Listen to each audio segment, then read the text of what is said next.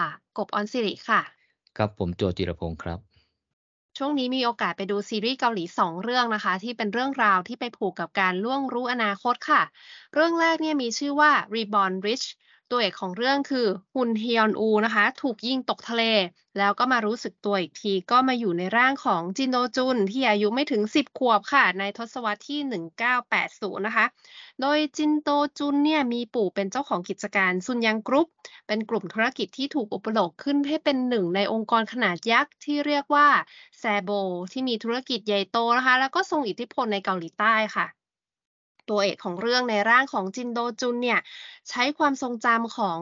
ยุนฮยอนอูนะคะ ซึ่งตอนนี้เนี่ยก็กลายเป็นเหตุการณ์ที่ยังไม่ได้เกิดขึ้นค่ะ จินโดจุนจึงใช้ประโยชน์จากการร่วงรู้อนาคตนั้นนะคะ ในการลงทุนอสังหาริมทรัพย์ การแนะนำปู่ให้สนับสนุนนักการเมืองที่จะมาเป็นประธานาธิบดีนะคะ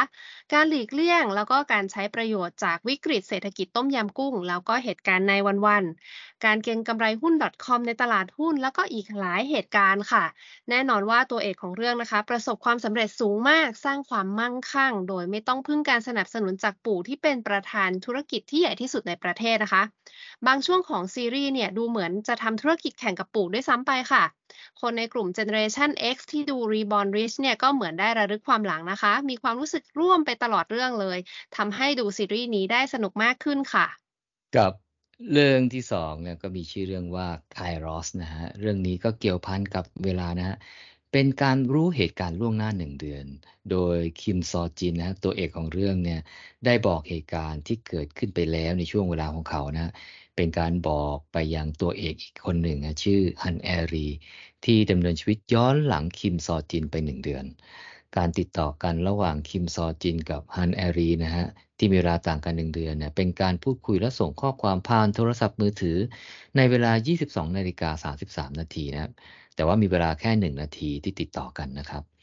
พล็อตของเรื่องนี้เนี่ยมีความซับซ้อนมากกว่าพล็อตของเรื่อง Reborn Rich นะฮะที่อาศัยการรู้ล่วงหน้าไปหาประโยชน์ทางธุรกิจ แต่ไครอสนั้นนะครับ นอกจาก คิมซอจินที่เอาเลขลอตเตอรี่รางวัลที่หนึ่งงวดที่ผ่านมาเนี่ยไปบอกให้ฮันแอรีซื้อเนี่ยเพื่อให้ฮันแอรีได้เงินเงินคืนแทนจากเงินที่ถูกเพื่อนสนิทหลอกเอาไปนะฮะแล้วก็เพื่อพิสูจน์ให้เห็นว่าเขาเนี่ยอยู่ในโลกอีกหนึ่งเดือนข้างหน้านะโดยหวังให้ฮันแอรีเนี่ยยอมช่วยเขาเนี่ยนะในการแก้ไขอดีต เพื่อให้อนาคตที่เขาอยู่นั้นน่ะเปลี่ยนแปลงไป พล็อตเรื่องที่ซับซ้อนของไครอสนั้นจึงอยู่ที่การเปลี่ยนแปลงอดีตเพื่อแก้ไขอนาคต นอกจากการดำเนินเรื่องที่ผู้เขียนบทสร้างให้น่าติดตามนะฮะ โดยการสร้างปมหนึ่งนะฮะ แล้วคลี่คลายโดยการแก้ไขอดีต แล้วสร้างปมใหม่ขึ้นมา แล้วก็แก้ไขอดีตอีก จนร้อยเรียงปมทั้งหมดที่เกิดขึ้นเข้าด้วยกัน จนพบปมหลักของเรื่องที่ต้องไปแก้ไขอดีต ครั้งสุดท้ายเพื่อให้ทุกอย่างคลี่คลาย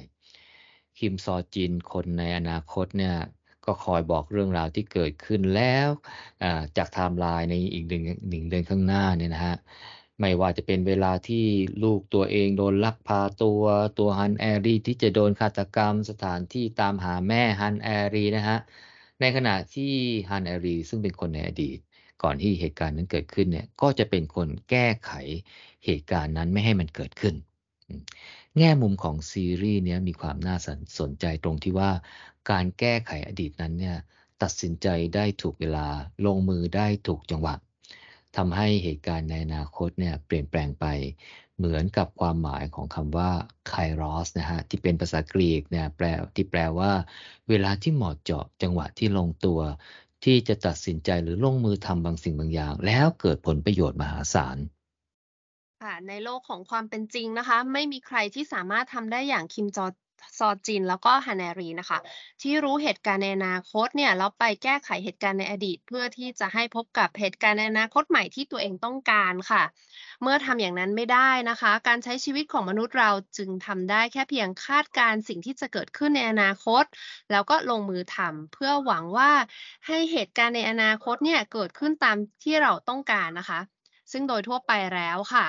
คนที่คิดแล้วก็ลงมือทำแบบนี้ ก็มักจะพบกับความสำเร็จ เพียงแต่ว่าระดับของความสำเร็จนั้นอาจจะมากหรือน้อยกว่าที่ต้องการนะคะ ซึ่งเป็นเรื่องปกติค่ะจากความไม่แน่นอนที่เราคาดการไม่ได้ อันเกิดจากปัจจัยที่ควบคุมไม่ได้ หรือแย่ไปกว่านั้นนะคะ คือไม่รู้เลยว่ามันจะมีปัจจัยอะไรไม่แน่นอนบ้างนะคะ ขณะที่บางคนค่ะทำในสิ่งตรงข้ามก็คือพอจะรู้ว่าทำสิ่งนั้นแล้วเนี่ยจะ จบแบบไหนนะคะ เจออะไร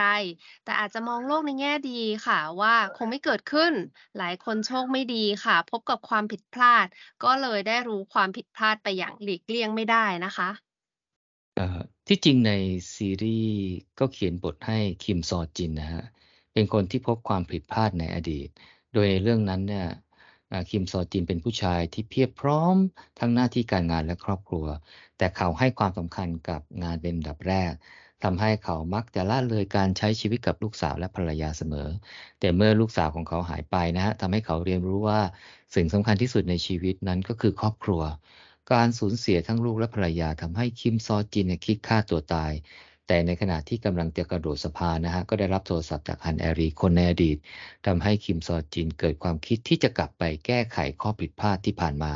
เพื่อให้เวลาปัจจุบันที่เขาสูญเสียภรรยาและลูกเนี่ยมีการเปลี่ยนแปลงไป แน่นอนว่าในชีวิตจริงเนี่ยคนเราคงไม่มีโอกาสจะล่วงรู้อนาคต ในอีกหนึ่งเดือนข้างหน้า ว่าจะเกิดอะไรขึ้นเหมือนอย่างในซีรีส์ไครอส